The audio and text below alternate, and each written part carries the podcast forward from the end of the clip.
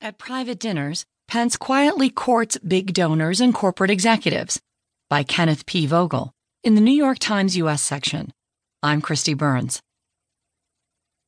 Vice President Mike Pence has been courting scores of the country's most influential donors, corporate executives, and conservative political leaders over the past several months in a series of private gatherings and one-on-one conversations.